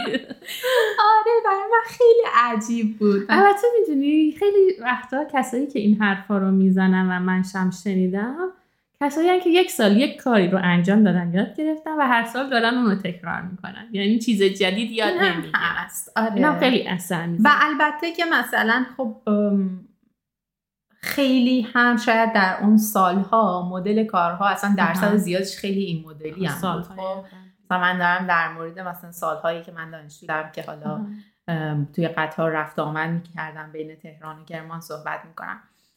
و ولی الان دیگه خیلی از کارها هم این مدلی هم نیستن دیگه. حتی اون کار اداری هم بازم اونام هی داره عوض میشه دیگه. اونام هی هر روز مجبورن که با یه نرم افزار جدید با یه بله. سیستم جدید یاد بگیرن وفق پیدا کنن یه خورده آره سیستم. فکر می‌کنم یه بخشم آره به تو از این قضیه میومد. خلاصه این که جالب, جالب تجربه باحالی حالا تلی جون اگه برگردی به سالهای ابتدایی این مسیر و بخوای الان یه توصیه داشته باشی به اون آدمایی که امروز توی اون روز تو هستن. امروز در ابتدای مسیر هستن چه توصیه برشون داری؟ چی کار کنن؟ الان با اون دوره معول و بگم که متفاوته. الان منابع بیشتری در دسترسه در نتیجه این منابع رو از دست ندن. بیفتن دنبالش پیگیرش باشن و استفاده کنن. مثلا هرسکست. دقیقا. این پیام بازرگانی بود. درست بود نجا بود. دقیقا. استفاده کنن و اینکه استرس نداشته باشن. تا جایی که می‌تونن سطح استرس ها رو بیارن پایین تر و شاید من اون موقع برای چیزایی استرس میداشتم که الان فکر می‌کنم میگم نیازی هم نبود. من به خاطر اینکه دید جلوم بسته بود نمی‌دونستم بعد چی میشه داشتم جادم و خودم میساختم دیگه یه جورایی بعضی جاهاشو. خب اون استرس به هم میومد. ولی می‌دونم همونم می‌شد با استرس کمتری انجام داد بهتر مدیریت کرد. اینو تو ذهنشون باشه که تا بتونن از زندگیشون بیشتر لذت ببرن. البته منم از یه موقعی دیگه اینو فهمیدم و تغییرش دادم. دیدم نه میشه اون استرس هم نداشت ولی کار رو پیش برد. و خب همین دنبال منابع هم بودن خیلی کمک می‌کنه که اون استرس ها بیاد پایین تر چون اون آگاهی رو بیشتر دقیقا. آگاهی آگاهی خیلی مهمه. گفتی که عملا داستان اینه که چون ناشناخته بوده خیلی چیزا جلو راهت اون استرس رو داشتی. آره. دقیقا. هم میگم هم اونو میشه مدیریت کمترش هم هرچی آگاهی بیشتر بشه خود به خود اون استرس کمتر میشه. و اینکه تلاش کنید اول خودتون رو بشناسید ببینید چی می‌خواین. اصلا مهم نیست. ممکنه من 20 سال پیش یه چیزی رو می‌خواستم الان چیز دیگه ای رو می‌خوام. این تغییر رو هم حتی بپذیرید. معمولا هر چهار پنج سال یه بار شاید در آینده این بازی کوتاهتر هم بشه حتی. آدم یه دیدگاهاشو یه مروری می‌کنه تجربه هایی که کسب کرده یه تغییر مسیرهای کوچیک یا بزرگی تو راهش میده. اینو بپذیرین نرمال اصلا آنورمال نیست. اگه کلیشه ها پسش می‌زنن اشکال نداره شما فرا یکی ریشه برین و شروع کنید. نکته مهم شروعه. دومی نکته انضباطه. اگه کاری رو دوست دارین برنامه داریم واسه شروع کنید و روی نظم اون رو انجام بدید مهم نیست که یه جایی حالتون بد میشه یه جایی بدتون میاد یه جایی دوست ندارید اون کار کنید و اون نظم رو حفظ کنید اون تایمی که بهش اختصاص دادن رو همیشه داشته باشن و پیش برن. و اینکه آره دیگه شروع کنید انضباط داشته باشید و خب حتما از این آگاهی استفاده کنید. بهترین حالتش داشتن یه منتور خوبه. دیدن صحبتاشون شنیدنش رو از نزدیک. اون چیزی که یه منتور خوب می‌خوام اینو بگم که باید بلد باشه شخصی سازی کردن ببین لزوما اون چیزی که من تجربه کردم شاید برای یکی خیلی راه کار یا دوست داشتنی نباشه. ولی ولی من وقتی می‌فهمم نیاز اون چیه و اون داره متفاوت از من به زندگی نگاه می‌کنه میگم آره اینا راه حلا هستن. من واسه همین یه چند تا راه حل جلوت می‌ذارم که اون چیزی که به تو می‌خوره خودت انتخاب کنی. قرار نیست منتور بیاد یک راهو بده و بدار سر. باید این کارو کنی. نه اینطوری نیست که قبلا هم بهش اشاره کردیم آره درسته. واقعا مطالب خیلی خوبی رو اشاره کردی و امیدوارم که همه در ابتدای مسیر هستن با آگاهی بیشتر این مسیر رو برن و در نتیجه افیشنتر باشن موثرتر باشن. مهمتر هم هست راستش مثلا چون سرعت تغییرات هم داره بیشتر میشه. خیلی مهمتر هست که خیلی مؤثرتر ظاهر بشن و کمتر حالا مثلا آزمون خطا داشته باشن. آزمون خطا یه بخشی از یاد گرفتن هست البته. اما تا جایی که میشه خب آدم اون کپی کردن رو نگاه کردن به در واقع مدل هایی که هست هم کمک می‌کنه که موثرتر پیش برید و انرژی رو آدم جای بهتری بذاره. به نظرم این هم خیلی دارای اهمیت هست. شما چه کردی؟ مطلبی که جا نمونده؟ نقاشی هم اشاره کنم بهش؟ بله حتما. من داستان اینو بگم. من وقتی که فهمیدم فرزند پسری قرار داشته باشم این طرح رو دیدم و خیلی برام جالب بود که اینو هم کشیدم. پسرم هر موقع می‌بینه اسم خودش رو میگه مامان و بابارم ردیف می‌کنه. حتی ما نیستیم ولی نمادی از اون. ولی الهام بخش. آره. و کلی خاطره پشتش هست. آره. آره. سالای آخر دبیرستان بودم. خیلی جوان بودم و اینا. خیلی علاقه من بودم که یک کار هنری انجام بدم. که من با یک کلاس نقاشی آشنا شدم و خیلی برام جذاب بود برم توی نقاشی قوی بشم یه دستی داشته باشم. به اصطلاح به هم خیلی انگیزه و آرامش و الهام و همیشه اسم من آدمی بودم که از دو تا نیم کره مغزم کار بکشم. اگه یکیش تعطیل بمونه اصلا حوصله‌مو و سر می‌بره. کار اون یکی رو انگار مختلف کنه. حالا آدما متفاوتن من اینجوری آره. بودم. بعد کلاس نقاشی فراهم شده. حالا من رو چیز خاصی هم دست نداشتم. شاید اگه کلاس موسیقی اون موقع برام مهیا می‌شد می‌رفتم اون کلاس. این اومد جلومون منم کلا اهل اینم که حالا خوش اومد که پیش اومد خوش و رفتم کلاس نقاشی رو تابستون بود. شرکت کردم. خیلی خوشم اومد. بعد از اون من این کلاس ادامه دادم و خورد به کنکور. خودتون هم موقع کنکور ایران چه وضعی بود و چه رقابت شدیدی بعد من همراه با اینکه برای کنکور درس میخوندم هفته یک یا دو روزم نصف روز می‌رفتم کلاس نقاشی و تمریناش هم خب به تب باید خونه چند ساعت وقت میذاشتم انجام می‌دادم. تا عیدش اون سال و عید اون سال به مربیم گفتم من برای کنکورم رو تعطیل می‌کنم. بعد کنکور سه ماه بعد دوباره میام باز خوبه که گفتی برای کنکور تعطیل می‌کنم. آره خیلی سوال برانگیز و چالش انگیز بود. واسه همه می‌گفتن وقت تو بذار برای کنکور. الان وقت این کارا نیست حقیقت ولی خب دوست داشتم که اینو داشته باشم. بعد کنکورم دوباره نقاشی و طراحی و اینا رو ادامه چون با طراحی شروع کردم ادامه دادم به رنگ روغن و اول آبرنگ بعد رنگ روغن رو رسید و تونستم کارهای هنری حرفه‌ای انجام بدم. و حتی در طی تحصیلاتم توی دانشگاه هم فرصتی دست می‌داد. اینو من تکرار رو تمرین می‌کردم. تابستون هایی که اگر خونه بودم می‌رفتم دوباره این کلاس نقاشی یا بین لیسانس و فوق لیسانس هم. چند ماهی که فرصت داشتم دوباره رفتم کلاس نقاشی و مهارت هامو بردم بالا. و الان تو خونه هم نقاشی خودم با اعتماد به نفس. این خونه ما هم خالی ها چه چه شد؟ نمی‌دونستم تا الان نمی‌دونستم این دیوار رو باید چی کار کنم. الان هر کدوم از خانواده خانواده من خواهر و برادرم خونه پدرم اینا برید می‌بینین تابلوهای من هست. ایشالله فرصتی بشه یکی هم برای اینجا بکشیم دیگه ما حساب کردیم روش دیگه. بعد خواستم اینم بگم که در کنار این که شما یک کار فنی و تکنولوژیک و سنگینی انجام میدی چون میگم با اون شرایط کنکور و درس اینا این به این معنی نیست که زندگی جنبای دیگهش تعطیل میشه. شما جنبای دیگر هم می‌تونین داشته باشین و به علایقتون هم برسید. فقط یه زمان بندی می‌خواد و همونطور که اشاره کردم ممکنه شما مثلا کسی که صد درصد وقتش گذاشته واسه نقاشی توی دو سال به اون مهارت برسه. ولی برای منی که یه part time به اصطلاح بهش time دادم پنج سال 6 سال طول کشید. اما خب در کنارش من achievement های دیگه هم دستاورد های دیگه هم داشتم که ارزش من بودم این نکته رو باید بهش توجه کنیم و خوبه که یه تعادل بالانسی همجا داشته باشیم که اون به اصطلاح معیارهای سختگیرانمون رو تعدیل کنیم و به حال خوب دلمونم بپردازیم.